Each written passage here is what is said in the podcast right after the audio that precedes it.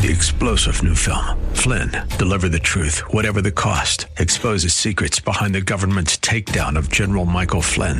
Flynn knew what the intel world had been up to. He ordered the first audit of the use of contractors. This set off alarm bells. He told the truth. He was the most dangerous person for Donald Trump to hire. They had to get rid of Flynn. Flynn, deliver the truth, whatever the cost. Available now. Watch it today. Go to salemnow.com. Salemnow.com. Welcome to Come Together San Diego, the live local show on K Praise, designed to explore what unity in the body of Christ sounds like within our communities and beyond. Don't just listen to it, be a part of it. Now, here is your host, Bible teacher, writer, broadcaster, and lover of God, Kaz Taylor. Yes, indeedy. Hello, my friends. God bless you, and welcome to Come Together San Diego. And you can tell from the name of the show, our heart cry here is to encourage people to come together with uh, the vision of the Lord and uh, work side by side with one another and vertically with the Lord Himself. And today's show is going to be remarkable because I'm going to be bringing on a person whom we've visited with over the years, a man named Chad Stewart. He's a visionary, um, and he has this uh, vision of creating an entity. We'll just call it an entity because it's much more than just a book or a book series. It's called Britfield and the Lost Crown series. It really is a transforming strategy to bring uh, literature together with education and bring encouragement to children and their families worldwide, but it's also carrying the good, strong moral values that so many other pieces of literature, books, movies, and uh, videos miss. So I want to bring Chad back on and give us an update. We've been doing updates through the years. Chad Stewart, how are you? I'm doing great. Thank you so much for having me back on. It's a pleasure. I, you know, we've been talking through the years on what's been going on, and uh, Britfield and the Lost Crown, Britfield and the Lost Crown series, and now we're talking about not only uh, a book but books plural.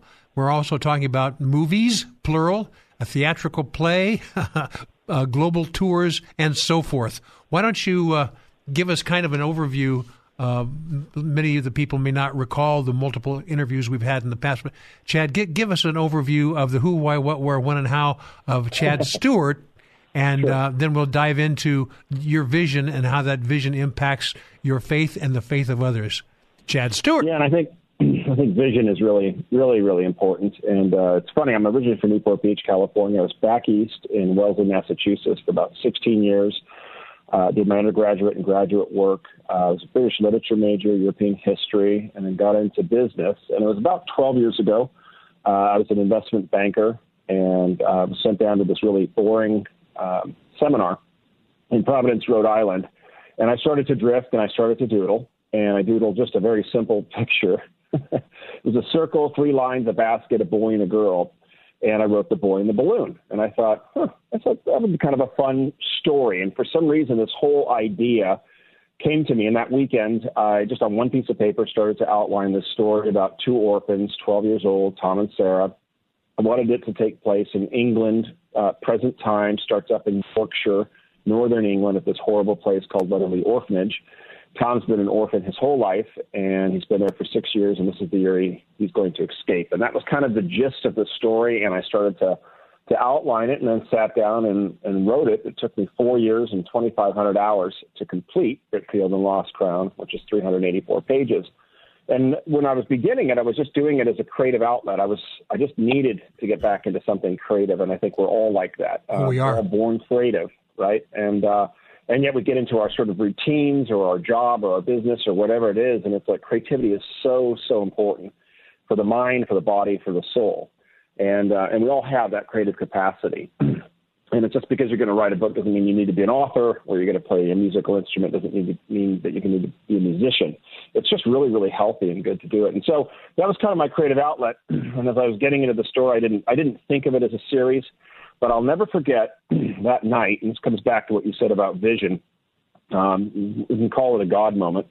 yes. Because uh, it was. It was very profound. And I was uh, at a friend's, um, uh, it was like Sunday night, and I, and I, had, I took the, the one page with me with the outlines, and I was in her uh, kitchen as we were preparing a meal, and it came to me of what Britfield was going to be and how big it was going to be and the impact that we would have globally. And it was just just a, an incredible um, vision and moment that didn't make any sense because number one, I didn't want you know I didn't want to be a children's author. you know that, yes. that was never a goal. Uh, number two, I'm, I'm not married. I don't have kids. So it was so outside of my realm. But I think if you look back on on so many different callings in people's lives, that's usually the way it happens. And to me, in some ways, that's almost almost gives it its legitimacy. yes, yes, yes. Hey, Chad. By the yeah. way, you mentioned your faith a few times along the way there. Why don't you give us an overview on how your faith in the Lord and this vision uh, through what you are calling the Britfield Institute uh, share common space?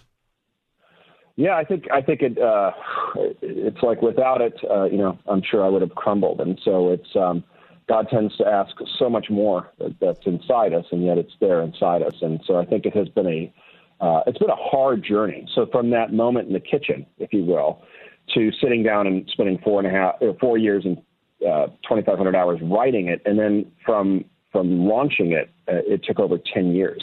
Wow. And so that was 10 years of dedication, commitment, um, you know, trials and errors, patience, timing, defeat, um, just just overwhelming odds, really. And in other really in other words, uh, you're, you're, kind of il- illustrating the challenges of being a Christian from your perspective, all the challenges of uh, perseverance and things like that.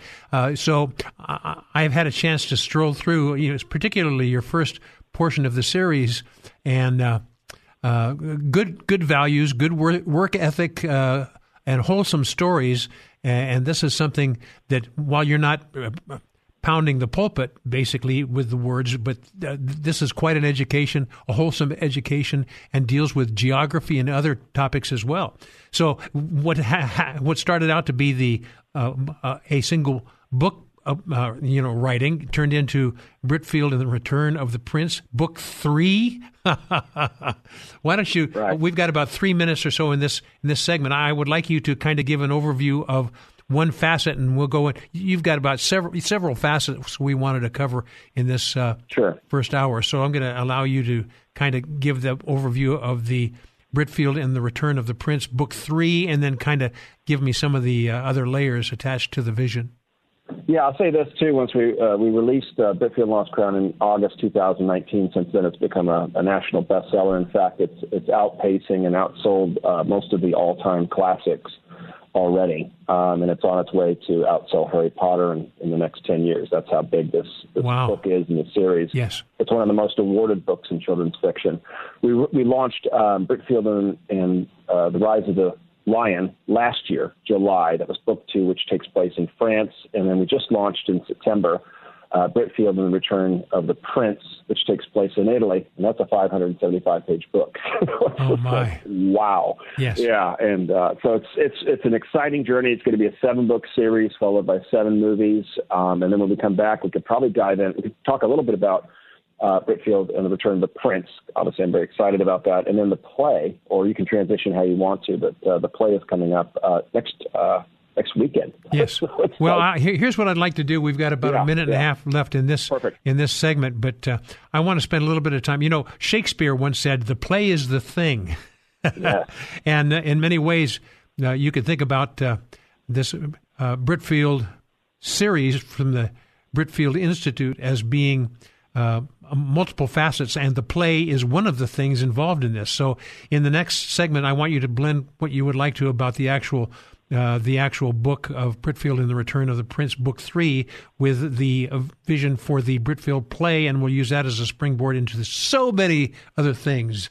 Um, any other quick word of wisdom? We've got yeah. about 60 seconds left, and I'll let you use this, and then we'll go into the break. Okay, great. Yeah, so I think I think what, what the book has become, uh, it's been a national movement and now now a global movement. And our beachhead has always been schools and and education and it's also been specifically elementary and middle school, which yes. we have a great heart for and a great love for. And we started a uh, national tour back in 2019. Ended up driving 9,000 miles, visited 23 states, visited over 180 schools, and presented in front of more than 40,000 students just to inspire them with creativity and writing, yes. and telling them my story and letting all of them know that they have a story, and, and also letting them know uh, of how, how hard it's been for me. You know, it's taken 10 years, so it's not kind of a flashover substance statement that you can do anything you want. You can, but anything of quality takes time, and I really let that resonate with them. But our impact on education has been great on schools, uh, homeschool groups. In fact, we did an interview yesterday with a with a, a local homeschool uh, network, and Britfield's like a perfect fit for that. Oh yes, to be taught taught in the classroom. We have an 83 page study guide to be able to teach it chapter by chapter. So education has been a huge impact for us, and now with the play, which we can return to, as another vehicle, another creative uh, uh, vehicle to, to bring into the into the classrooms, oh, into yes. the schools. Uh, throughout the nation. So, yes, Chad, Chad Stewart. What, one of the things I have an ulterior motive in bringing you on for this hour as well, and that is sure, sure. Uh, for your story to be able to be uh, assimilated by our listeners and say, hey, I can do something too. Because you can. Absolutely. God can give you something that's completely unique, as you'll hear about this uh, Britfield Institute vision of Chad Stewart. Totally unique. But what is God going to do with and through you as well? We'll consider that and other things when Chad Stewart of uh, Britfield Institute comes back and talks about a play and so many other things when we come right back. This is Come Together San Diego, the live local show on K Praise. More Come Together San Diego is just moments away. Now, more of Come Together San Diego, the new live local show on K Praise. Here's Cass Taylor. Well, welcome back, my friends. I've got a visionary, a man who uh, took on a task that was gigantic, and he allowed the Lord to help him break it into bits and pieces that are doable. And all of a sudden, now he's got a major hit on many fronts. And his name again is Chad Stewart, and he's, uh, I would say, a visionary, and I would say that. Uh, he really has a heart for educating children and their parents, and he uses a theme uh, it's, it's, called the uh, Britfield series or the Britfield Institute. And uh, we're talking a little bit about some of the things that he's doing, and we're going to talk a little bit about his play and so many other things. But this is meant to be an inspiration for you because, my listening friend, how often has God given you stuff and you go, Yeah, it, that was three years ago, and it's still on a piece of paper somewhere? God wants you to transform that, especially in these days. He wants to take your skill set and make it a glorification of Him in your actions and your life and your lifestyle. So I'm going to use, I'm taking advantage of Chad Stewart to use him as an illustration for this. Before I get to Chad, I want to share with you Come Together San Diego has a website for me, and you can send me a note on this website and tell me, hey, I love the shows. I hate the shows. I have an idea for a show. Any of those things, I want to hear about it. And the way that you can reach me is by, write this down, come together San Diego at kprz.com. Come together San Diego at kprz.com. Write me a line and say, like this, don't like this. I have an idea for that. And who knows, you may be on the air like uh, Chad is on the air with me now. Chad Stewart, let's talk about the play is the thing, but incorporate some of the things we've talked about a little bit with your third in the book series, Britfield and the Return of the Prince. I'm going to hand it to you. And uh, I'll tell you when we get close to the end of the segment. I, I don't have to. I don't. I don't have to. I don't have to tease you very much about saying things. I, I, just ask a question. I can go take a break and come back when you're done. oh yeah. go no, ahead, Chad. Um, um, it, I, did want to add too that that uh, through this, uh, this, this journey, if you will, and especially in the last couple of years, we've we've uh, partnered with an incredible retail company that's in 55,000 schools throughout the United States.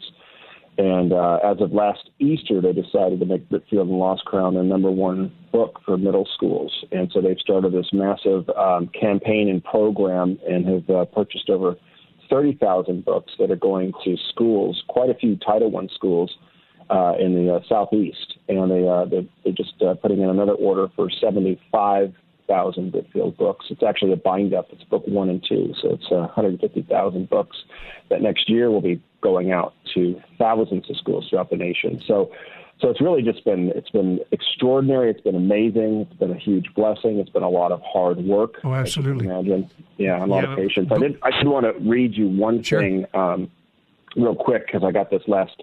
So we, we've kicked off, you know, our, our, our school tour, but we're really just still doing uh, virtual tours now, which is great. In fact, we did our first school in Australia four weeks ago. What do you think about that? oh, so it was a, it's called a virtual author visit. That was pretty cool. So we're kind of moving out now globally, but we've had a, a really great chance to do a few schools locally. Um, and we've got another school coming up in Baton Rouge, Louisiana, in the next couple of weeks. And uh, we mailed them a bunch of uh, Britfield books, you know, that they could start to kind of distribute and get kids prepared. And I got this from the librarian uh, last week. And she said, uh, Good morning. I wanted to share with you the experience I had yesterday. We had an eighth grade, uh, grade student named Preston who was a very reluctant reader. Countless teachers and librarians uh, before me have tried to get a book in his hands for years. Aside from the occasional graphic novel, this child has never read book without pictures. Yesterday, I had afternoon carpool duty. His mother saw me, rolled down the window, and shouted, You're the teacher that finally got my son to read, all because of the Britfield book. Oh she told me this is the first book he has read and enjoyed his entire life. He devoured it in a few days, and they've gone on to order books two and three. Oh my! And I just That's thought, wonderful. Uh, Yeah, and we and we received quite a few of those types of um, feedback, and I think again too, you know, the Lord's doing so many amazing things. It's like I saw this as a fast-paced adventure novel kids would love. It's based on family values, friendship, loyalty, courage, and faith. Uh, it's educational, so as kids are reading it, they're learning about history, geography, art, architecture, and oh, culture. I love it. You know, Ch- Chad, I, I, I yeah. I knew I knew you had something because I interviewed you uh, one time several years ago, and uh, I went to a restaurant uh, that afternoon or that. the next day, uh, and I'm sitting at the table with my wife, and there's this young man reading uh, your first Britfield book, uh, Britfield and the Lost Crown, right there in front of me, and and and the mother leaned over, and I, as I was looking at the son, and she goes, "I can't have him put it down," and I said, "I just interviewed the author of that book." that it was so I mean, so telling. Yeah, we, we, have said it's more than a book; it's a movement, and it really is this generation's book series. But it's interesting too. Last week, my sister texted me um, uh, her um, her husband's uh, sister, who lives in Kansas. Um, they posted they posted the the Britfield play, which we'll talk about in a minute. And she just posted it. You know, she lives in San Diego, so she just posted it on her on her Facebook site. And all of a sudden, the sister said, "Oh my gosh!" She goes, "That's your off. That that uh, you know, C.R. Stewart is your brother? She's like, oh my gosh. She goes, I'm a homeschooler, and someone just recommended Britfield and the Lost Crown uh, for my kids to read, and this is in Kansas, and it was just like these serendipities. you know oh I mean? yes, just love it, love it, love it. All over. But anyway, yeah. So the um, so we we launched Britfield and the Return of the Prince uh, in September, and I'm very excited. It's 575 pages. We've had um, exceptional uh, reviews already and feedback. Um, again, I don't know how kids do it, but I've had some that have read it uh, in a weekend, and frankly, I couldn't read 575 pages if I tried. Um, but I'm, it's a lot of fun, and it's great, and it's it's it's just a, a powerful, powerful story as the story continues. Tom and Sarah are now 14 years old, which is exciting for me as an author. So they started at 12, and then in book two they were 13. Now they're 14, and and and we all know, you know, uh, youngsters at that age, every year is like a decade. Uh, so it is. It's it's huge to go from from 12 to 13, 13 to 14, and so it's a lot of fun to sort of. They're a lot more you know grown up now, if you will, uh, a lot more mature. I think they're more independent now um, uh, than they were more dependent in book one and two, and uh, it's exciting. So it takes place all through um, Italy, uh, starting up in uh, uh, Lake Lucerne at the private uh, academy called uh, Devonbury Academy and then they're on the run again and, and uh, goes to Lake Como and down to Genoa, and then uh, the main the main story is in Florence, Rome, and Venice, Oh, and uh, you can only imagine how wonderful and Oh, beautiful absolutely, absolutely. Well, well, we've got about three minutes left in this segment. Okay. We want you to talk a little bit about the theatrical play and then things Sure. beyond that. But we've only got three more minutes or so in this segment. Chad, I, I think I, I'll say this too, you know, for, for the listeners too, that um, there's something really extraordinary um, when the Lord gives you an idea or an urge or a vision to do it, and uh, especially when you don't have the wherewithal, and, and usually not the money, and you just you take that leap of faith. But as Christians, we have to walk by faith and not yes. by sight. Absolutely. And so I've had quite a bit of fun. Um, Really walking on the edge, if you will, Absolutely. and just going for it. You know what I mean? Um, yeah. By the way, why don't you give a quick uh, website so that people can well, during the break they can dig into to your. Oh, sure, material. yeah. So it's just it's it's Britfield.com. So it's B R I T F I E L D dot com. Britfield.com, award-winning website has a pictures of England, uh, our books. It has interviews. It has our school tour. You can see some of the pictures and comments from teachers and stuff. But yes, um, and the and, play. And so, yeah, and so that's just what we've been doing. You know, we've been walking with that type of faith. And it was last year uh, that a theater director at uh, Mission Viejo Christian School, of all places, um, told me, she goes, hey, did you ever think of uh, turning Britfield into a play? And, and quite frankly, I, I didn't. I always saw it as a movie, which it's becoming. Um, but I never thought about a play. And then that, that idea resonated, and we pulled the trigger last um, October, and we started to transition it into a two act, 90 minute play. Took about six hard months of work. I pulled together a, a team of, of just very talented people, uh, everything from the sound effects to uh, the director's notes to all the visuals. And um, and so uh, next week, uh, Viejo Christian School, October 14th and 15th, and the 21st and the 22nd, you can actually see the Britfield play live at Viejo Christian School. And I really, really encourage you to, to, to, to, drive up there and, and to check it out. This is, this is a, this is a, um, a historical moment because this is really just, it's a pilot. You know what I mean? This is the first school that we've done it done it at. The kids are extremely talented. Uh, they're so excited. They know the story. Michelle uh, Shoemaker, she's the art director, the, the theatrical director. She's an amazing, talented woman. She took this thing on, you know, and she's helped me a lot in crafting it. And um, we're excited because um, after the release of this, you know, over the next couple of weekends, uh, we'll kind of retool, refine, and then this thing goes this thing goes no, national and global next year to over 100,000 schools, elementary oh and middle schools. You mentioned the word so glo- is, global here too, and uh, yeah, Chad, I, Chad huge. Stewart, I, I, we're going to talk more about that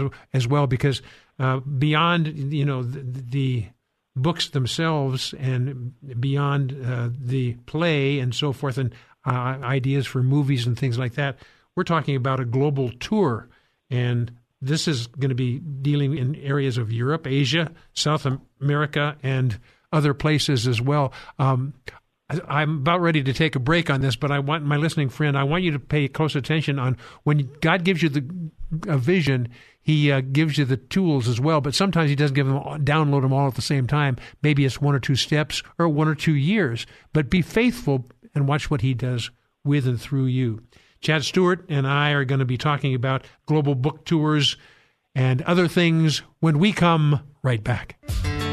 More Come Together San Diego with Kaz Taylor is next on K Praise. Come Together San Diego with Kaz Taylor on K Praise. Hello, my friends.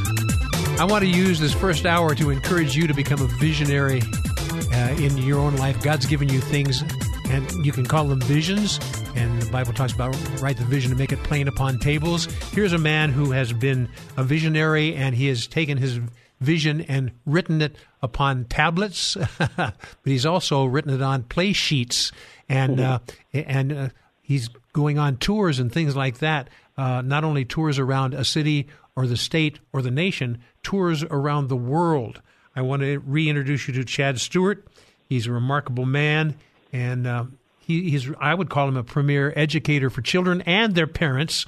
And uh, why don't we uh, jump right back in, Chad? Because it's time sure. for you to share some other insights about what's going on with you as it relates to tours. We talked a little bit um, uh, about the writing of the books and plays. Now, how about this global book tour? What does that entail? Share that with us because we want to, at the last portion of your hour, you have to tell us about the movie series. Man, oh, sure. oh man, oh man. So, Chad, lay it on us. Yeah. Okay. Great. Well, to, to, to kind of wrap up uh, with the uh, the play, we're really excited about that. That'll go na- uh, national and global next year. And uh, what's so fun about it is that it's it's a uh, uh, it's, it's a real story. It takes place in real places. It's not a musical, and so many of these uh, elementary schools are doing the musicals, which is, if you will, alienating a lot of the, the students that just want to go out and act you know, or be in a play. And so what's great about the Britfield Lost Crown two act 90 minute play is that it's got roles for, for over 25 students and uh, it's very interactive. Uh, there'll be a balloon that's in it, which is very cool.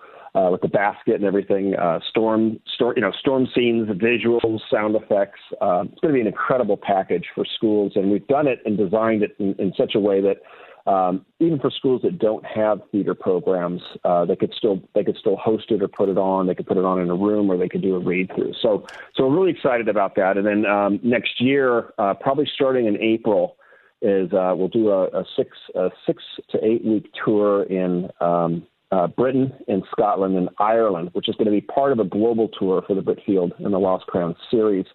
Uh, we, are positioning it there in England because of the London Book Fair, so it's going to be huge for oh us. My. Um, yeah, we've got a, we've got an amazing um, literary agent who's selling foreign rights. Uh, we sold our first foreign rights last year to Poland, which we're so excited. We love Poland. It's a great country. In fact, it's been uh, one of my focal points for 18 months because it's going to be our beachhead for Eastern Europe, and we believe that we're going to we're going to do extraordinary things with Britfield and Lost Crown in Eastern Europe. Um, just because the story, it just resonates. It's about family, family values, triumph over tragedy, David and Goliath type of story. And so it's really going to resonate with the readers of Eastern Europe, different countries. We're going to do extremely well in Poland. We'll do extremely well in Romania and Hungary. Um, and then we've got uh, about eight or 10 other countries uh, that are lined up interested. We got approached last month from uh, South Korea. Oh my! Uh, that wants to wants to publish all three of the books, and um, and so we're excited about that. And and it's funny too because South Korea is our beachhead for Asia and the Asian market. Um, we actually have uh, Mexico. We have uh, two companies in Britain, two publishers in Britain. Um, France, Italy, Germany, South America, uh, Russia. Yep. Um, yeah, just all, all over. And we're coming up to the book, uh, the Frankfurt Book Fair in October uh, in the next uh, week or so, and and so we've got a great table there. My agent's going to be there with the Britfield series, and so we're hoping to lock in, you know, and close eight to 10, 15, 20 countries just this year oh. Uh, in international in international rights sales. And I, I say all that because that leads into a lot of uh, the, what we're going to be doing at the book tour. And so I'll be in. Um, I'll be in Great Britain, which will be so much fun. And um, uh, I'll be there for the London Book Fair and then just on the road, if you will, all, driving all the way up to Scotland and then driving through Ireland, coming into schools, uh, doing presentations, getting kids inspired about creativity, about writing, about storytelling, and sharing the story of Britfield with them. And then um, we're planning on an Eastern European tour next uh, September and October. Starting in Poland, and Poland will be our beachhead for Eastern Europe, and we'll do uh, 12 countries in um, uh, eight weeks. Yes, And, I, I was in Poland um, not long ago when I went to Israel. I went via Poland. I can tell you the people are remarkable there. They're compassionate and friendly. Uh, I, I, I loved them. Yeah, yeah, we're I'm excited. I'm really excited. We were we were hoping to do it this year, but obviously with all the the Sure. turmoil. Absolutely. Uh, but so so definitely next year, and then uh, then from there we want, we're going to plan on an Asian tour, and then we're going to plan on a, a South uh, American tour, and then um, probably a tour in, in India. So uh, it'll be probably five to six tours over the next two and a half three years. Part of it will tie in, obviously, with Britfield and the series and everything, and education and creativity. But um, 18 months out from the launch of the first Britfield movie is when we'll tie in our global tour, and it- it'll probably be the biggest uh, campaign and tour for a movie in cinematic history. We're anticipating that the Britfield movie will be one of the most successful movies in cinematic history, um, based on the story, based on the research, based on the statistics. It's very interesting because um, we've been following Top, you know, Top Gun Maverick uh, since its release. Yes. And um, and and we were just excited. We were excited with that movie because finally there's just a, a, a feel good movie that's not peddling some kind of crap and agenda like most most every single thing that comes out of Hollywood. It's just a good movie, guys being guys. You know, um, triumph over tragedy again. Just a clean story that parents could actually take. You know, their parents to go see it, and uh, and they were smart to do that. And it and it's now uh, nearing the top 10 top grossing movie in, in world history. And it's the fifth highest domestic uh, film in cinematic history Yes. um, fr- from a simple story. You know Yeah. what I mean? And we were just watching it stay in the theaters. We've watched people go back. Um, I have a really good Christian friend in Colorado. He's like, Yeah, I saw it twice. He goes, I haven't seen a movie in a theater twice since Grease came out with John Travolta. oh my. So, so when I walked out of that movie, like we've always known that Britfield and Lost Crown was going to be huge, and I mean Titanic huge. I walked out of that movie and I thought, I thought, wow, I thought, I thought, I thought, I thought and Lost Crown is going to be bigger than even even I had anticipated because it has that sort of massive impact. It's what it's what the country and the world is hungry for, You know, real, real, real values. You know, um, just a clean, good, yes. feel good film. A film that kids want to go back and see five, six, seven times. It's a film that parents can take you know can take their kids to, grandparents can take their, their grandkids to, um, and it has that kind of lasting lasting ability that I just think it's going to be unbelievable. Yeah, I don't think Hollywood knows what knows what's coming. So, um, so yeah, so we're really excited about that. We're in the development stages of that. If all goes well, I always kind of tend to push the date, but if all goes well, uh, it could release December 2024. So you know, this whole global tour will start to tie into um, also the promotion of the of the movie, and uh, I it, I'll, I'll end up probably visiting um, 50 to 75 different countries over the next two and a half three years, oh my. Uh, all all regarding Britfield, regarding uh, creativity, storytelling, the series, the importance of literacy and literature, and um, and then promoting the film. Chad, when we come back, I want you to do kind of an overview of everything and uh, what all these different things. You even have a, a, a cable TV shows in progress as well. Correct. But yeah. but what I, before you do, because you're a believer and you know kind of the plight of what's going on in the world right now, and a lot of our listeners uh, have maybe given up on visions or uh, moving forward on things like that. It really is not the time for the giving up. In fact, it's time yeah. for your light to shine. Would you spend just a moment Sure. Speak, speaking to or even praying over, how, however you feel comfortable, to our, our listeners and saying, the things that I'm doing can be an illustration and an encouragement for YOU. Chad, would you be so kind? I would be more than happy to, yeah. Go ahead. Oh, now. Now. I'm sorry. Yeah, so um, uh, I thought you were coming back. I apologize. No, um, it, it's interesting too because there's so much stuff out there to get you, frankly, distracted, and the enemy always works in fear and panic, and that's what he's doing. And, and obviously, the mainstream media is garbage, and we all know that. I mean, nothing. I mean, nothing. Nothing on it can be uh, can be watched or taken, and it's and it's all it's all for distraction. And, and what I'm saying is is whatever you've been called to, and you all have a calling, all of you do, and it could be small, it could be simple, and sometimes from that simple thing, think about my simple seed of a of a doodle 12 years ago into what's become a, a, a global empire in, in in literature, film, education. Are you kidding me? Um, but it doesn't really matter what it is. It's like just stay focused and have razor focus on that, and don't get distracted, and and don't don't worry about things that you cannot change. And I took say that, that again. Mindset. I need to hear that one. Yeah. I need to hear that one. Say that again. Don't get concerned with things you cannot change. now, now, if you've been called to politics, then then get into politics. If you've been called to, to a local school board, then make that your absolute razor focused determination. But if not, don't get distracted by that. Oh my gosh, let's listen what's happening over here. Look what this so and so said and stuff. And all it's doing is oh upsetting oh you. It's getting you frustrated. It's getting you discouraged, which the enemy loves. He loves you discouraged. He loves you weak, and he loves you lukewarm. Oh right now, we need to we need to have a spirit of fire. Right? God did not give us a spirit of fear, but a spirit of strength, love, and sound mind. And I read that verse almost every day for myself. Mm-hmm. And I also read the verse about walking by faith and not by sight, trusting God. And so that's been the foundation of everything that we're doing with this. If I look at the world right now, I wouldn't be doing anything. exactly. No, know? exactly. Exactly. That's yeah. exactly right. Because there's so many things that are taking your attention away from God and godliness. And God's saying, I've got a plan. And if you uh, hear my voice and execute my plan, we win quicker. and so I, th- I think God wants to stir you, my listening friend, to take whatever vision and innovation God has given you and move forward in it. And God will give you people to your left and to your right to help.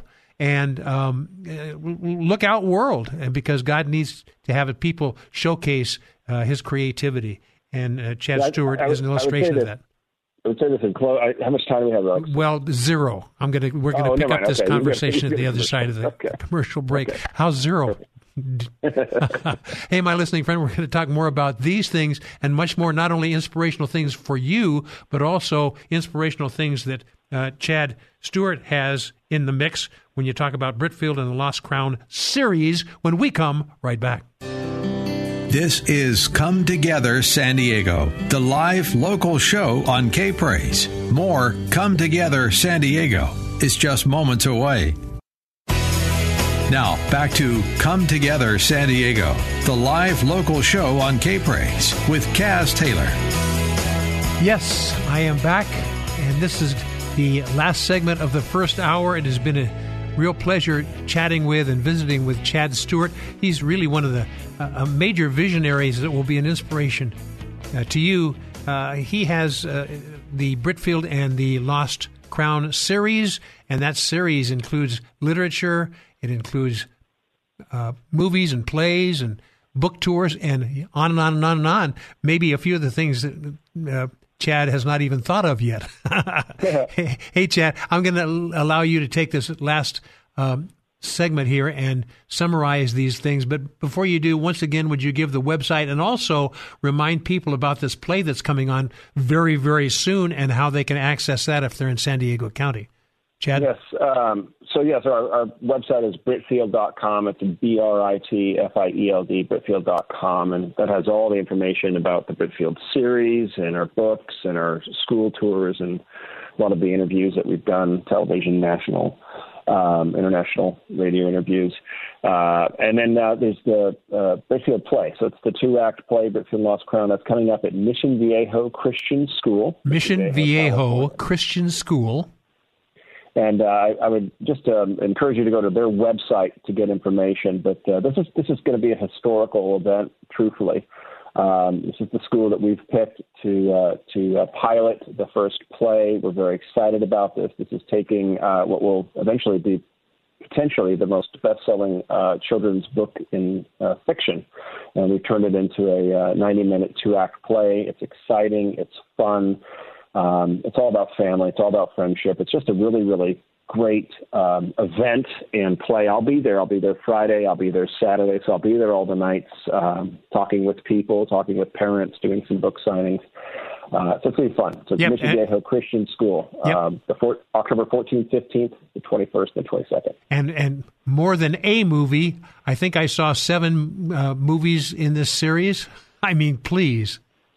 Yeah, so it'll be seven books, seven movies, um, and ideally, um, uh, as we're you know, eventually into the process of casting, it's going to be very critical to cast. Oh, absolutely. Uh, act, actors. Um, uh, there'll be some some some well-known names. It'll mostly be British um, actors uh, for you know at least for the first movie. Uh, we have some um, some idea and some names for um, uh, Detective Gowerstone, uh, who's one of the main characters. Professor Hainsworth, who's just a wonderful classic character in book one. Tom and Sarah, that'll be two up and coming uh, British actors, and so we're excited about that. And they're going to actually um, grow up on the screen from one to seven. They series. really will, and, and, and, I think I think the way it'll be done is really as you kind of wrap one movie. Um, uh, there'll be a break, and then you're on to the second one because there's already uh, we've given them three books, which is a great place. I mean, being at being at the point of a trilogy of the seven book series is really great. When I first came on your show, it was just book one, and that yes. was exciting, and I I didn't really know where it was going. And uh, and I, I think at the time I was writing book two, and and then two years ago I started book three, and had no idea that book three would be 575 pages. Um, next month in November, I start to outline book four, Britfield in the Eastern Empire. But what's great is you've got you've got really five years worth of content to do three movies over the next five to six years, and then and then um, every 18 months to two years releasing the new movie. So um, it, it, works to to build it on that um, trajectory uh, trajectory actually, and you get to grow older with the kids as they age and stuff. So so we're really excited about that. We're hoping to be filming mostly in England and actually using the countries. I know in today's day and age. You don't necessarily have to, but I do like the. Um, yeah, I think it's big for Britain to host us for the film, to be filming it at certain locations there um, just because from a from a tourism aspect, from the authenticity of it, from having such an impact on on England with the movie. Um, you know, I've done these movies and picked these countries for my love of the of the countries. You know, I love England. I love the British sure. people. I love the history. I love the the scenery, the architecture. Same thing with France. Same thing with Italy. Oh, don't you and, just love um, it?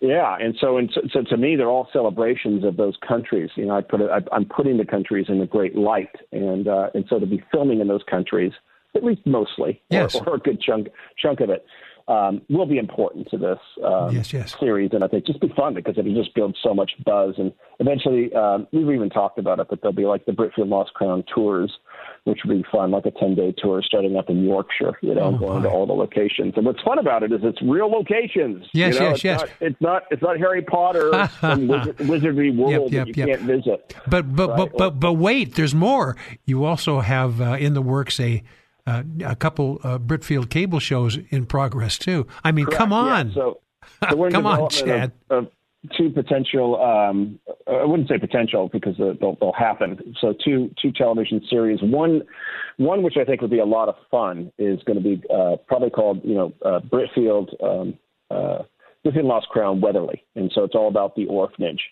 and exactly Oh, how we sort of set it up. Um, it'd probably be pre pre Tom and Sarah um, time. Um, but uh, just so much fun with all the inner workings of the orphanage and, and, and the different characters and the kids and what they're going through and, and what they get into and and um, just so many wonderful stories. There could even be some backstories on um, I love it. Gowerstone and, and Professor Hainsworth and some of, other, uh, of, of the others. But I think it'd be such a fun, exciting series. I do too. Uh, I do too. especially for like children, but it'd be fun for adults to watch too because it'd be entertaining and it'd be very British. And again, too, it takes, takes place um, in present time, so it's not like we're going back 50 years. And then the other one would actually be the Britfields, and Yes. it would be a wonderful uh, series. Think of the Tudors, if anyone watched that, or um, Reign, which was about uh, four, was a four season series about um, uh, Mary Queen of Scots. Yes. So there's been some some amazing, or even Rome. There's been some amazing, successful um, series uh, that they've done with uh, with history, and again, they're going back like five, six hundred years. And so, uh, doing a series about the Britfields, starting back um, kind of from from, from uh, uh, the Norman times, but really kind of expediting and working up through the Tudor the Tudor era. Um, and then, um, and then the Stuart era, which is the era, era for my my era. Yes. That's my last name is connected to that. And then um, and then um, the Windsors. Yes, you know, yes, yes. Queen Victoria, and then the name was eventually changed to Windsor because they're it. actually a hey, hey Chad. affiliate. Hey, Chad. Yeah.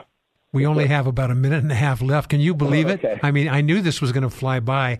Um, so, how, how, how do you want to end this? Uh, you're, you're my co-host on this uh, one-hour seg- uh, uh, program here. On, on we have a second hour coming up next. But how would you like to close this? We've got about a minute and ten seconds now. I'm going to hand it Yeah, I would say to you and then an close educa- it. uh, I mean, from an encouragement standpoint, because I know there's a lot of people out there that are that are listening that are that are frustrated or struggling, especially Yes. frustrated with what's going on, and and I get it, um, I do, and uh, and and and the news and the news is mostly designed just to just to frustrate you, to to to spread fear, and, and I just want to encourage you to focus focus on your family first. You know, focus on what you can do, focus on what you can accomplish, and really find that that creative spark that God's given you, and figure out what it is that He's called you to do. And maybe maybe you're already doing what He's called you to do, but He wants you to do more. Come on. to push it push it farther. And I, and I'll be honest too, I had no idea. I go as far as I can see. And then when I get there, I can see farther. Right? You're not going to have What a profound you're not gonna have insight. whole- yeah, you're not going to have the whole plan and God, how in the world am I going to pay for this and stuff? Just get out the front door, right? They always said the longest part of the journey is leaving the house. Just start that first step, and then and then you know at the end of the week I've taken ten steps, and then next week I'd take another twenty steps. And before you know it, you know you, you're walking miles, and that is really the way that it is. God rarely, if ever, tells you exactly how it's all going to work out, and then fills your bank account with all the money you need. It, never's going to happen. No, no, way. no. So, ladies and gentlemen, I, I'm so pr- proud and honored to have Chad Stewart on with me. He's really a visionary, uh, and he's on his way to perhaps the most awarded books in fiction. I mean, that's a big statement. But Britfield in the Lost Crown series uh, in progress right now. It's basically a, the vision which will transform not only literature and education and bringing it to the encouragement of children and their families, but much, much more. My listening friend, God wants to do something big with and through you as well. Chad, thank you for spending time with us uh, on, on this broadcast. A remarkable story. You know, up next, I'm going to be introducing, you know, there's a scripture in Hebrews that says, uh, do not be forgetful to entertain strangers. By doing so, some have entertained angels unaware. I'm going to introduce to you, and literally, an angel. We'll talk about what that angel word means, but an angel that I met at a Vons recently, and uh, then I'm going to tell you how God and why God is going to use America like you've never imagined before, and it's been throughout Scripture. I'm going to share that with you as well in the next in the next hour. Chad Stewart, thank you, my friend, for joining us. And Britfield in the Lost Crown series, amazing. Thank you, Chad. Thank you. Thank oh, you so much. It's a pleasure. My listening friend, I'm coming back and I'm going to introduce to you an angel. Yes, I am. And I'm going to tell you a story about how God, throughout Scripture, and I'm going to show you the Scriptures, has uh, his vision on ministering in and through the United States of America. It's an encouraging point of view, and I'll be sharing that with you as well, as well as my angel when I come right back. This is Come Together San Diego, the live local show on K Praise. More Come Together San Diego is just moments away. Come Together San Diego with Kaz Taylor on K Praise. Well, welcome back to the second hour of Come Together San Diego.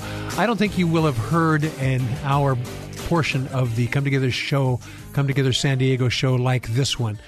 And uh, I'm going to be brutally honest with you and transparent and even vulnerable uh, in this uh, this second hour.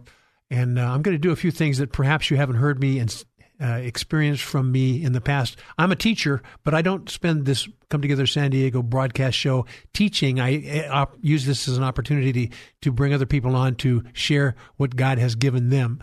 But in this a portion of this show on this last hour, I'm going to teach about some amazing things that I've discovered that's going to give you uh, encouragement and a great peace of mind about God's love for the United States of America and how He's not finished with us yet. But I, I, I, tell you what, I, I, I, being transparent with you, I've had a very difficult time of late, losing a number of friends.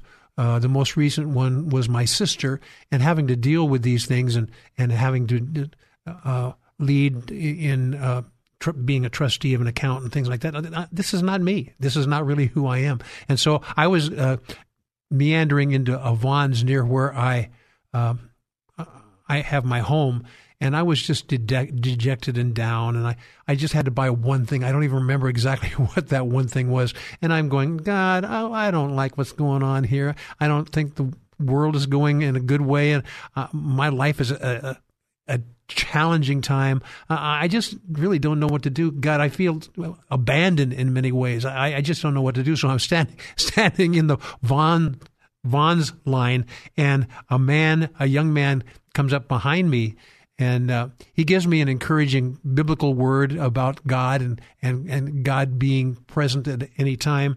And, uh, and, and I said, Are you an angel or something? And because I was giving him a word or two back, and he goes, I don't know. Are, are you an angel? Well, it reminds me of a scripture uh, in the book of Hebrews, um, chapter 13. It says, Let brotherly love continue and be not forgetful to entertain strangers, for thereby some have entertained angels unaware. And I, that was the scripture that came to mind when he was there encouraging me, and I realized that I needed to be an encouragement as well. And I want to bring this person on because we got to talking about some of the things that he does. He uses um, his skill set and anointing to encourage people. Some of it has to do with uh, writing, poetry or quoting poetry or you know adjusting poetry for godly purposes. His name is Dylan Sure, and I, I, I said, Dylan, would you like to come on the air and share this thing that happened with us, but also share one of the poems that God has given you? He goes, Yeah, let's do this. Dylan, are you there? I'm here. Can you hear me? I can hear you just fine. What a remarkable time I had in Vons. Unexpected. So, give a very brief overview of the interaction there, and I'm going to have you share some of the things that God has given you to share with other people. This the the, the lady who was checking us out, uh, she got uh, a heart full of information as well because Dylan didn't stop with me. He was encouraging everybody in the Lord, including our, our checkout lady. Anyway, Dylan. Yes, I've actually been thinking about our interaction all week, and I wanted to start by saying, like, I'm not I'm not an angel. When I read scripture, the people I'm truly inspired by are the prophets, as well as our Lord and Savior Jesus Christ, Thank and the you. people that are in the Bible. And I think that's who we aspire to be like. And I'm not going to say that when Jesus Christ makes his second coming, and that when there's a new Jerusalem and a new earth, that we won't be angels over that new earth in a higher realm, sure. possibly. well, but yeah, I, am not. I, am not t- talking about technically angels, but you know, in, in, the book of the Revelation, it talks about the angel of the church of Philadelphia or Smyrna or whatever. Those were messengers, basically, and I, I can say that you were a clear messenger uh, of God in, in my case. So we're not taking the words of angels as wings and things like that. These are messengers, and you were a remarkable messenger. So thank you for that. Yeah, I actually picked up something in that last segment. You know, something that I deal with every day is the sin that I've committed in my 30 years of life and repenting for that sin yes. and praise, praising God every day. I've actually been in recovery for the last two years, and something that stuck out to me in that last segment was when he said about taking advantage of the things that you can change and not focusing on the things that you can't change. Mm-hmm. Yes, and me too. that sticks out to me for the serenity prayer. You know, I say that for every recovering meeting I've ever been to. It's normal for us to say the serenity prayer. You know, dear Lord, help me help me change the things I can, uh, you know, and the ability um, and the wisdom to know the difference. Yes. Yes, yes, I'm, yes. I'm a bit, I'm a bit nervous. no, no need to be nervous. No need to be nervous. But you, I understood that you were a person who read poetry and adjusted poetry for godly purposes. You had a, a poem that you would like to read. We, we've got about three or four minutes. I'm, I'm telling you, Dylan, this this this program goes quickly and the segments go quickly, but I wanted to hand the baton to you and uh, give you three or four minutes to declare about whatever the poem is you would like to share, and uh, I'll keep you apprised of the time because it's going to become the end of the segment soon. Dylan Sure.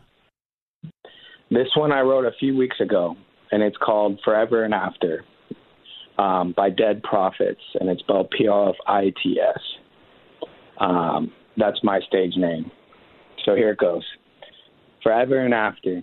Life's a maze, and I'm just reading the next chapter. Life should be peace and laughter, mind over matter, till the end when God replaces this earth with a chapel. When we finally done away with this Tower of Babel, and we replace the violent with the meek and the ample. My flow never ends, and this is just a sample. Dear Lord, help me never again be complacent. Earth is just one dimension and heaven lives adjacent. Life is just the first floor of eternity's basement. For too long, I've been kicking rocks on cement. Around every corner, the devil is waiting. His name was Lucifer, but you might know him as Satan. He has always played tricks with his temptation, but this, but the time is growing near, so now he lacks patience.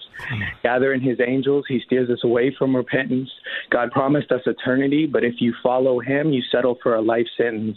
An unfinished expression, your life will never reach the glory, only the pretense. God is great, but he shows no lenience. If you do not follow Christ, then it's fire and damnation. No parole, no litigation. Heaven is coming to earth, and I hope to see you at its gates. Christ will try to save you till the devil delivers your fate. Life is good, but it could be great. Seek the Lord before it is too late. Trials and tribulations are what we face. Follow the light that is God's grace. Hustle and flow and keep up the pace. Show patience. This life is not a race. I pray we are all headed to heaven that is celestial. We were destined for the stars like extraterrestrials, born for eternity, so how could we ever feel insequential? Love and wisdom, these are quintessential. I'm just trying to be healthy and balance my mental. My problems used to be exponential, now just a few before I reach my potential. I pray for strength as I pick up this pencil. Dear Lord, please make my life more than existential. Show me the road to happiness so that my life is not so temperamental. I feel that I am a victim because I care. I'm going to give this life my all, and if I have a next, I pray that my slate will be bare. Dear Lord, please grant me serenity and accept this prayer. Help me to repent until my white clothing I am ready to wear. I read my Bible every day, and I'm soon to bury my head in the common book of prayer because I'm only ordinary, but this gift you gave me to rhyme is rare. I pray that I am uh, ready to ascend to your castle in the air, but that it is centuries before I go there. Please guide your people through this spiritual warfare. Show me the way to forever. I've forgiven each and every transgressor.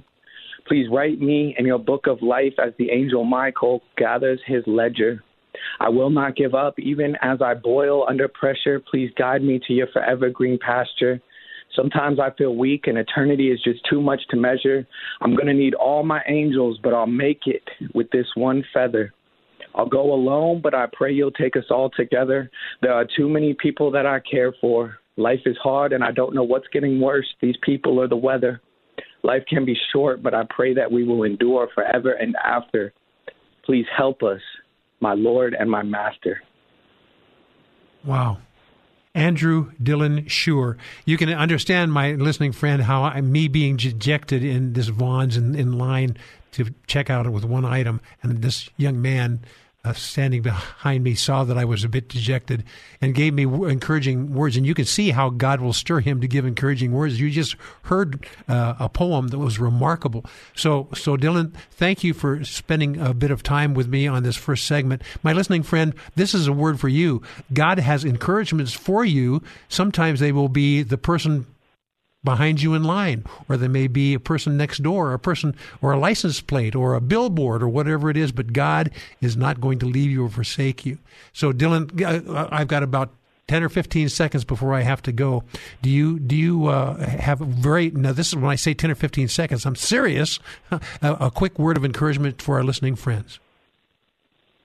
Just uh, I want to encourage everybody to keep the hope and the faith and I wanted to let everybody know that um, the experience I shared with this man in the Vons line, it was mutual, and he was exactly what I needed to hear. And I think this is exactly where I needed to be. So I just want to thank you guys for having me on. It's a pleasure. And always keep the hope and keep the faith because yes, Jesus yes. Christ um one day. Uh, do you have uh, a a way that people can find out more about you, like a quick website or a quick email or anything like that?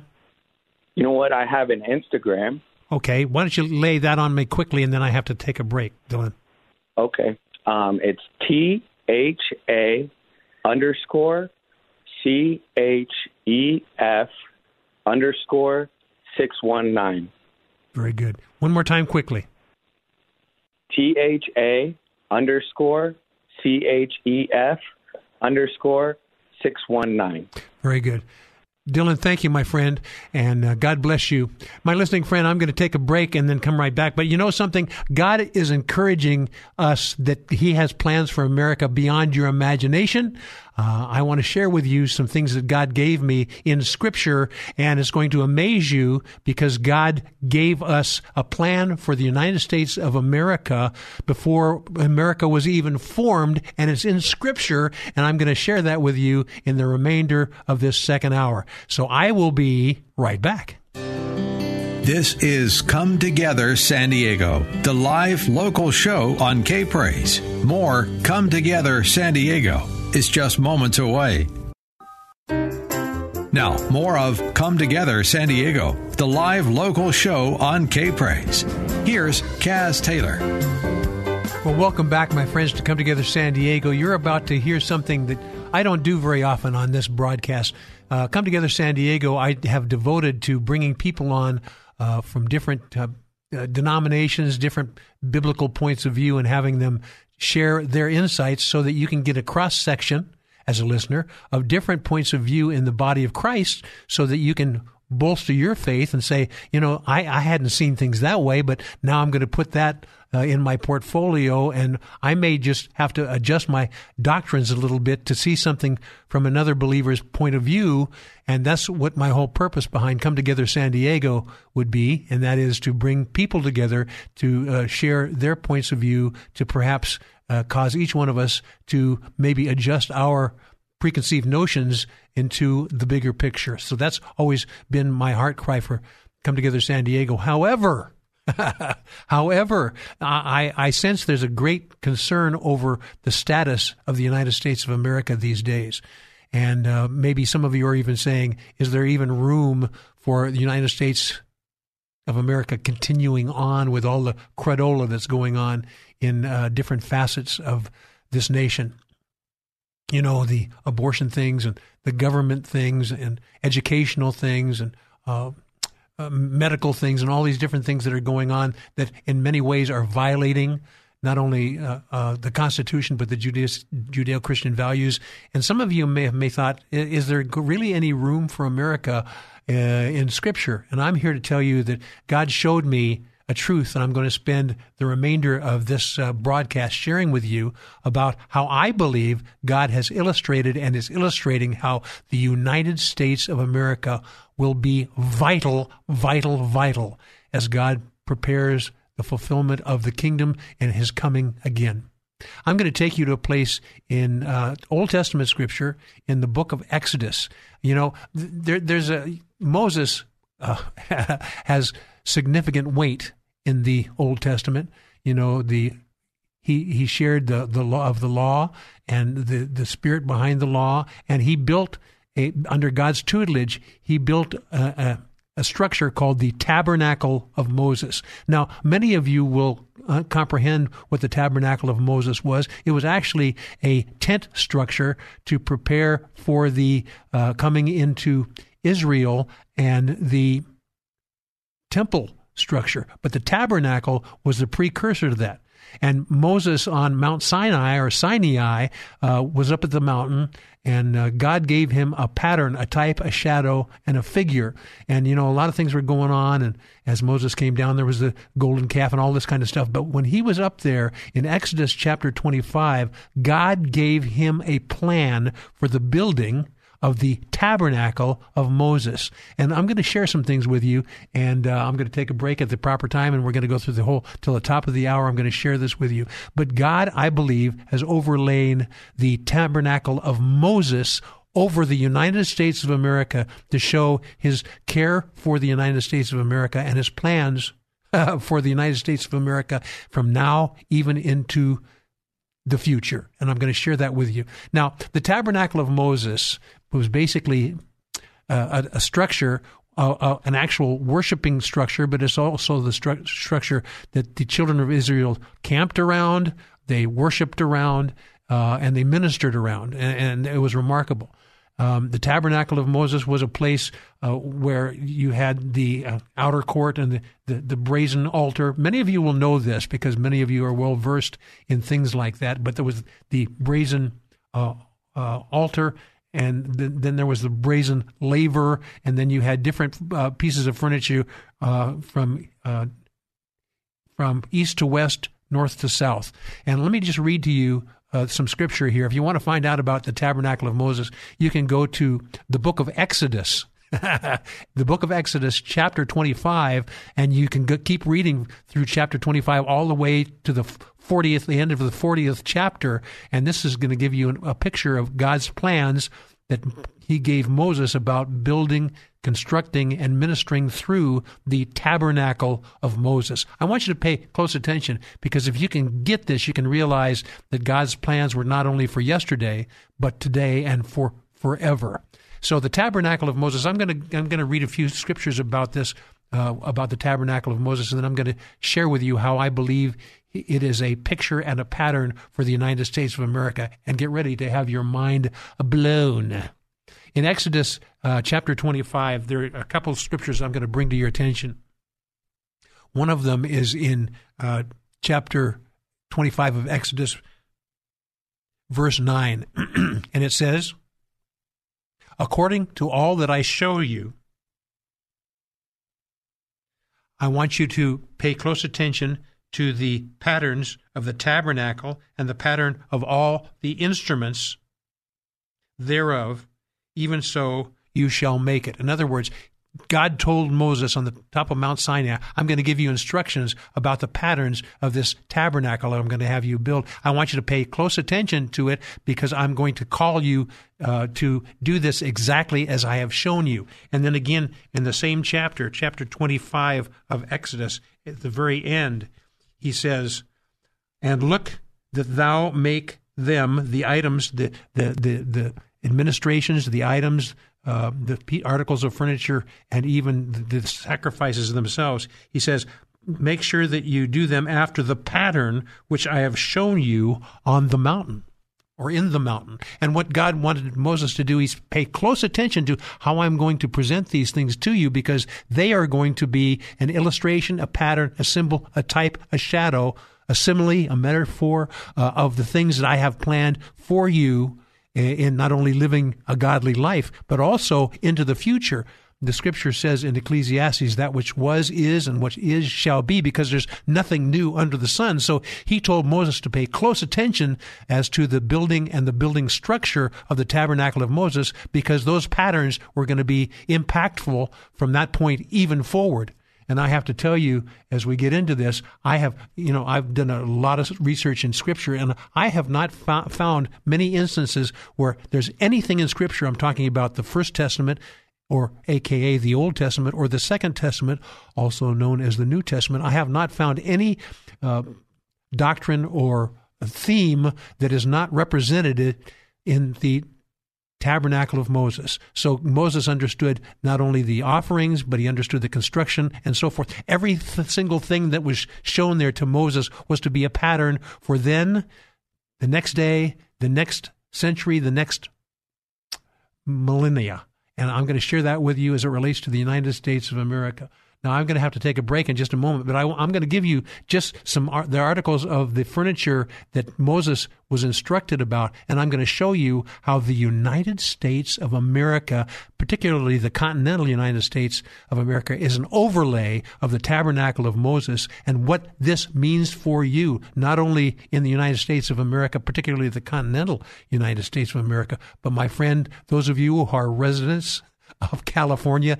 Tremendous news for you and I that God has plans. Yeah, He's got plans not only for the United States uh, of America, but also in particular California. I'm going to share those with you, and we're going to talk about this when I talk to you about the the structure of the tabernacle of Moses, the, the brazen altar, uh, uh, the uh, brazen laver, the table of showbread, uh, the the lampstand, the altar of incense. You you may recognize this if you're a studied Christian. You'll recognize this. And of course, the last place is the Ark of the Covenant.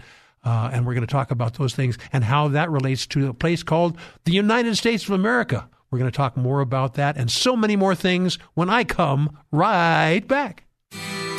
This is Come Together San Diego, the live local show on K Praise. More Come Together San Diego is just moments away. This is Frank Harper, pastor in North County. We need more of God this time than we've ever needed Him before. We thank you, Father, in Jesus' name. Now, more of Come Together San Diego, the new live local show on K Praise. Here's Kaz Taylor. And hello, my friends. I'm uh, doing a little different uh, manner of presentation here on this uh, last uh, hour for Come Together San Diego. I know many of you are looking at the United States of America and what's going on in different entities of the United States, and you go, things have faltered and they're and they're uh, going awry. Is there any hope for the United States of America in God's Scripture? And I'm here to tell you, as I've looked into the tabernacle of Moses, you know, uh, there, there's when God said to Moses on the Mount Sinai, I want you to do these things exactly based on the pattern I show you on the Mount. Do not vary from this. And the purpose, I believe, was for Moses to build something that could have eternal value, that, the, the structures and everything else having eternal value. And so, um, uh, I think it was probably in the early uh, 2000s that some Bible uh, teachers uh, particularly that specialized in you know the structures of the Old Testament, like the Tabernacle of Moses, they began to see that the patterns of the Tabernacle of Moses, if you overlaid them upon the United States of America, and in particular the continental United States, from the east to the west and the north to the south, they were directly aligned with key pieces of furniture, if you will, in the tabernacle of Moses, and they realized that God had a desire for Moses to follow exactly the pattern that he showed him on the Mount, Mount Sinai, because that pattern was going to show itself in so many different ways. And one of the ways you'll be happy, uh, my people who are uh, residents of the United States of America, you'll be happy to know that he overlaid the pattern of the tabernacle of Moses atop the United States of America, and in particular, the continental United States of America. And I'm going to walk you through that here, and uh, many of you have a, at least a quasi understanding of the tabernacle of Moses back in the day when Moses was bringing the children of Israel out of Egypt towards and into the promised land. the tabernacle of Moses was a, a, a basically a tabernacle, a, structure uh, that had different pieces of furniture that had different ministry uh, purposes. So, for example, on the east side of the tabernacle of Moses, you had a thing called the brazen altar. That was at the entryway of uh, the tabernacle of Moses, and that is where the sacrifices were slain. And then the next piece of furniture as you move from east to west in the tabernacle of Moses was called the brazen laver. That is the water source for rinsing off uh, the sacrifices and even the place where the priests bathed. It was a remarkable place. And then beyond that, you had the actual tent itself. That was the outer court area. And then you had the, the tent area, and the first elements in the tent were a table of showbread where the priests uh, broke bread and they, and they you know, they partook of communion and things like that. And there was tremendous uh, messages and ministry tied to the table of showbread. And then on the southern part of the tabernacle of Moses, the inner, uh, the the inner court area there was the lampstand, the brazen lampstand, where the lamps the lamps gave light to the the tent area internally there. And then as you headed uh, westward, there was a thing called the altar of incense, and that's the place where they burned sweet smelling savors and smells that were appe- appealing to God and mankind, basically. Uh, and then when you traveled further, you came to a, a, a tent area, a closure area, and within that closure area was a thing called the Ark of the Covenant. That was a golden Ark of the Covenant. And uh, each one of these things, God says, pay attention to what I'm showing you here because it's going to be a pattern for the days in the future. Well, I'm going to use this pattern that these Bible uh, extrapolators in the 2000s said, you know, there's a common denominator between the tabernacle of Moses there and the things that uh, God has built into the United States of America.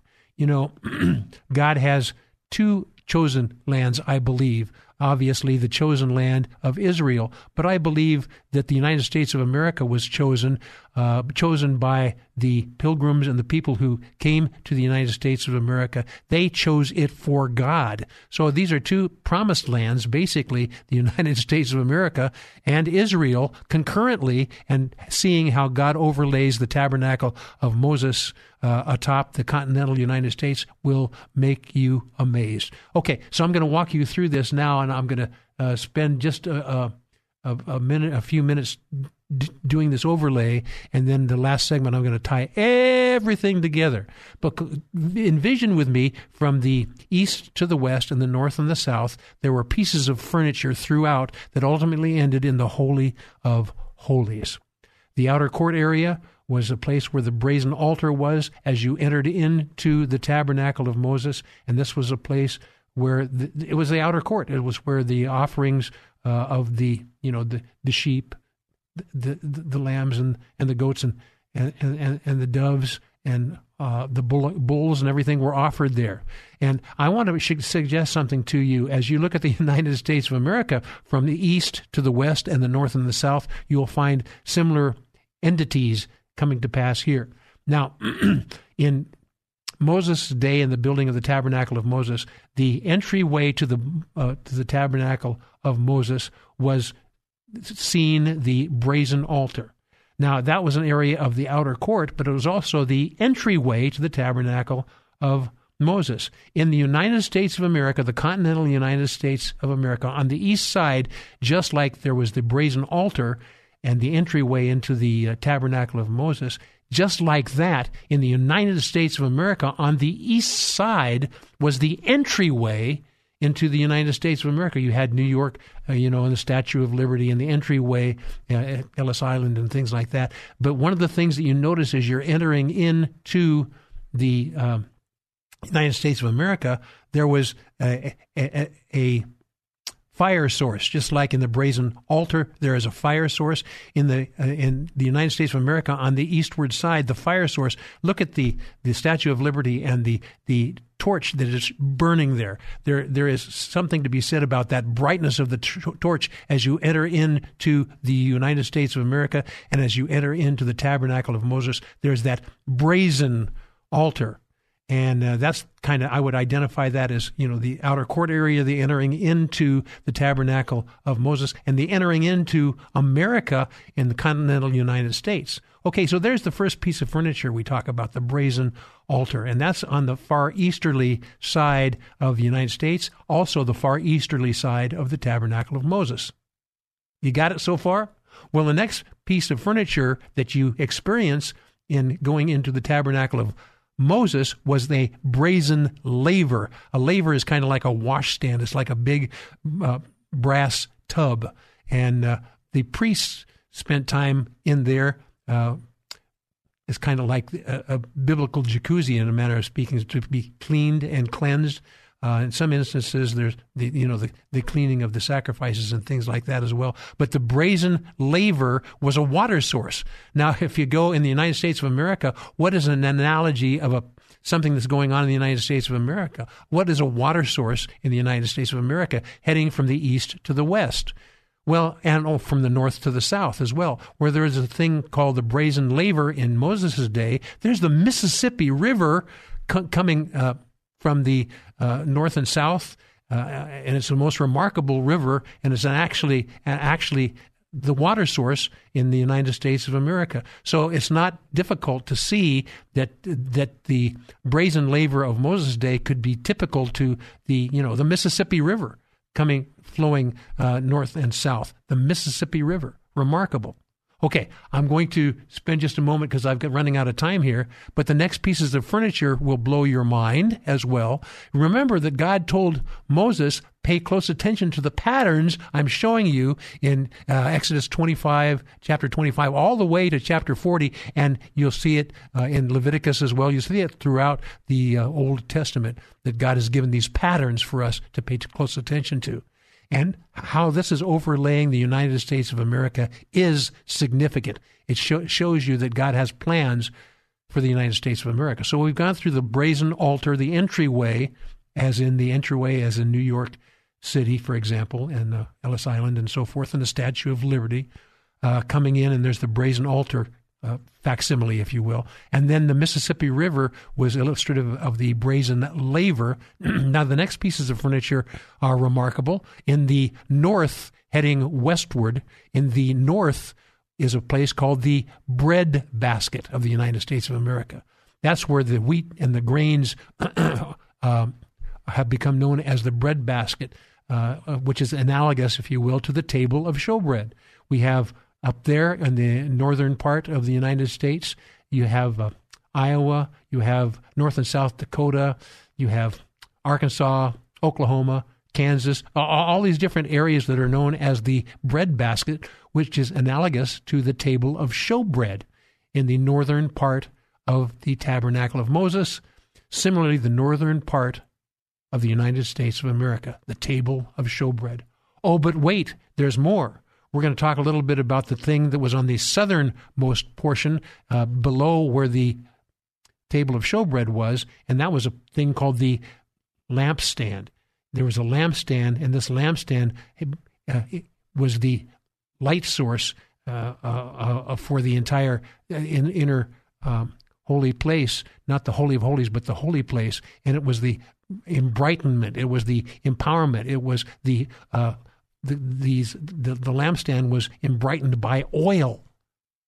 I guess you know where I'm going with the oil. When you head south uh, from the breadbasket southward, you come to a place called Texas and the oil wells there. I'm going to talk to you more about that, but also the other pieces of furniture that to me proves that God has plans for the United States of America. It's time for me to take a break, but I hope I've whet your appetite and you can spend some time digging through Exodus 25 and dig through the map of the United States of America. You're going to be blown away. I'm going to continue this conversation when I come right back.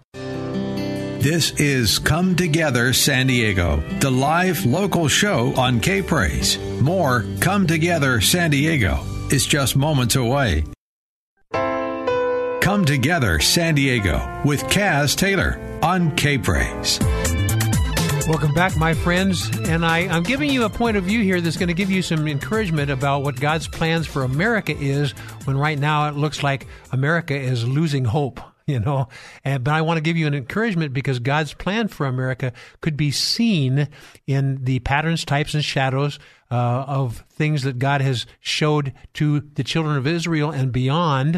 Uh, and I want to share this with you. In the tabernacle of Moses in Exodus 25 through chapter 40 illustrates the elements within the tabernacle of Moses. And God told Moses, You be very careful to do exactly as I've shown you regarding the construction of this tabernacle of Moses that I've shown you on the mountain. It's a pattern, it's a type, it's a shadow, and it was is a shadow and a pattern for things to come. One of the things to come was the United States of America, and the elements people uh, in the uh, early 2000s began prognosticating about the, the tabernacle of Moses and the and, you know and the pieces of furniture, and they said, you know, as you look at the United States of America, particularly the continental United States of America, there's a direct overlay between what God did in the tabernacle of Moses and what God did through this wonderful nation called the United States of America, particularly the continental United States. I've shared with you the brazen altar on the easterly side, which is uh, analogous to the entryway to the tabernacle of Moses, but also the entryway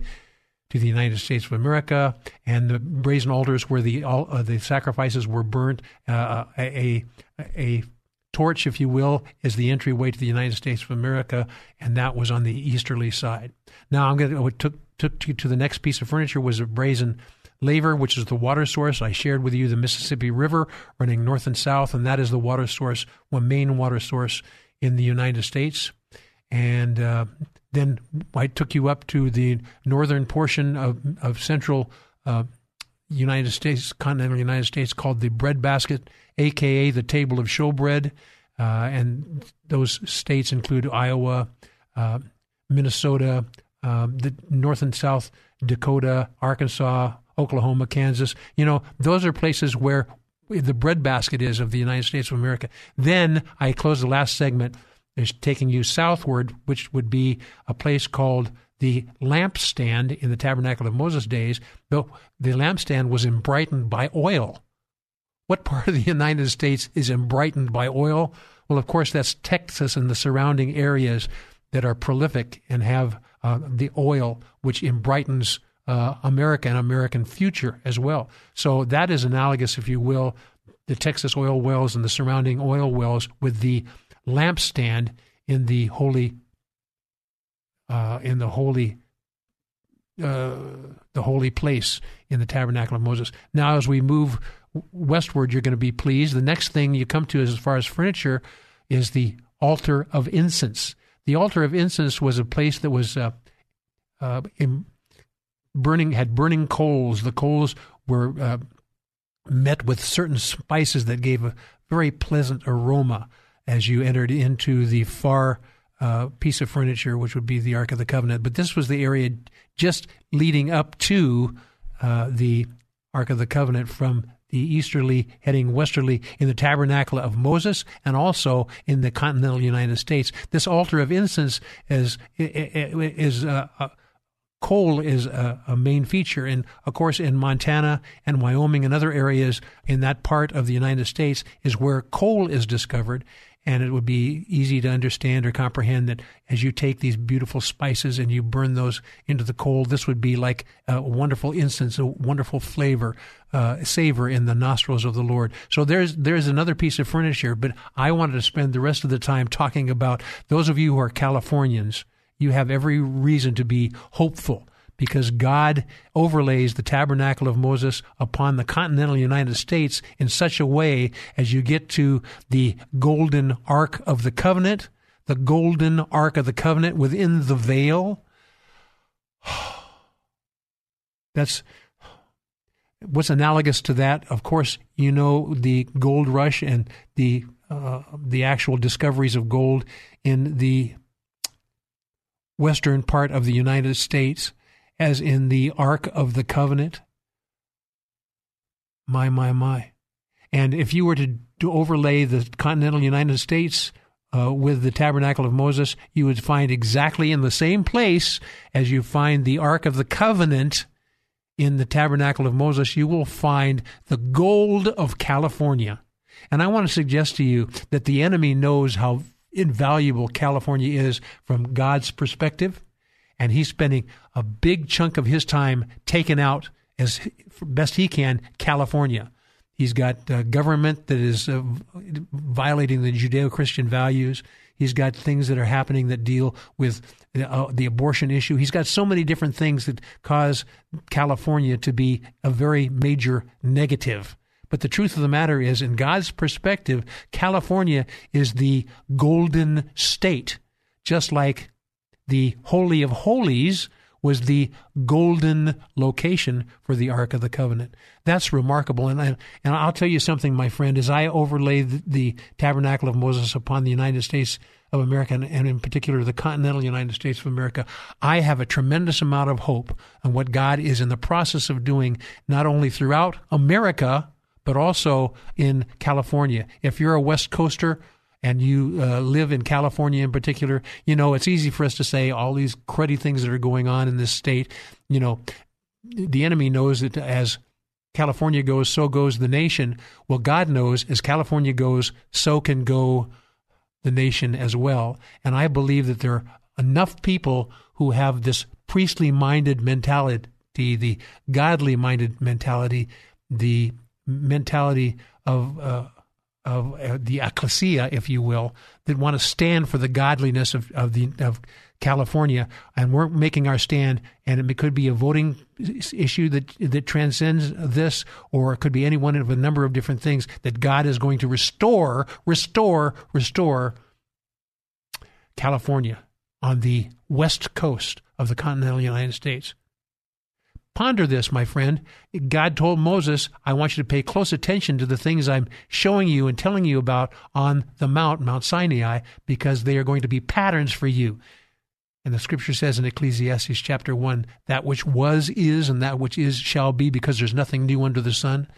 As you look at uh, the United States of America, in fact, the United States of America is uh, is a, a direct uh, in direct uh, latitude uh, latitude with uh, with uh, Israel, part of Israel called Jerusalem. So to me, in, in Jerusalem, that was where the Holy of Holies was to be as well. So my listening friend, I want you to be encouraged that the United States of America, overlaid with God's plans from millennia earlier, showcased that the United States was going to be the land of the free and the home of the brave, but also the land of the freedom. And the freedom is seen in America. The freedom is to be seen in Israel as well. A lot of credola is going on in Israel and in Jerusalem now. A lot of credola is going on in the United States of America. But God has a plan. He has a called out one or called out ones. Look in the mirror, my friend. I believe that you are among them. Have confidence in God. Have confidence in the patterns He's shown you and know that He has plans yet to be fulfilled of the United States of America because He has plans yet to be fulfilled in the holy nation of Israel and Jerusalem. My friend, I hope this is an encouragement to you to know that God has plans. He created these plans even before America was around as in the, continental United States. He had these plans since the very beginning. So I want you to know and rest assured that God has plans for the United States of America, but it is going to take in, in the tabernacle of Moses took priests that were responsible for ministering to the, at the different pieces of furniture is taking the priestly point of view in California to make a stand for godliness. Because as we make a stand for godliness, and I mean a serious stand, the ecclesia, the called out ones, need to make a stand.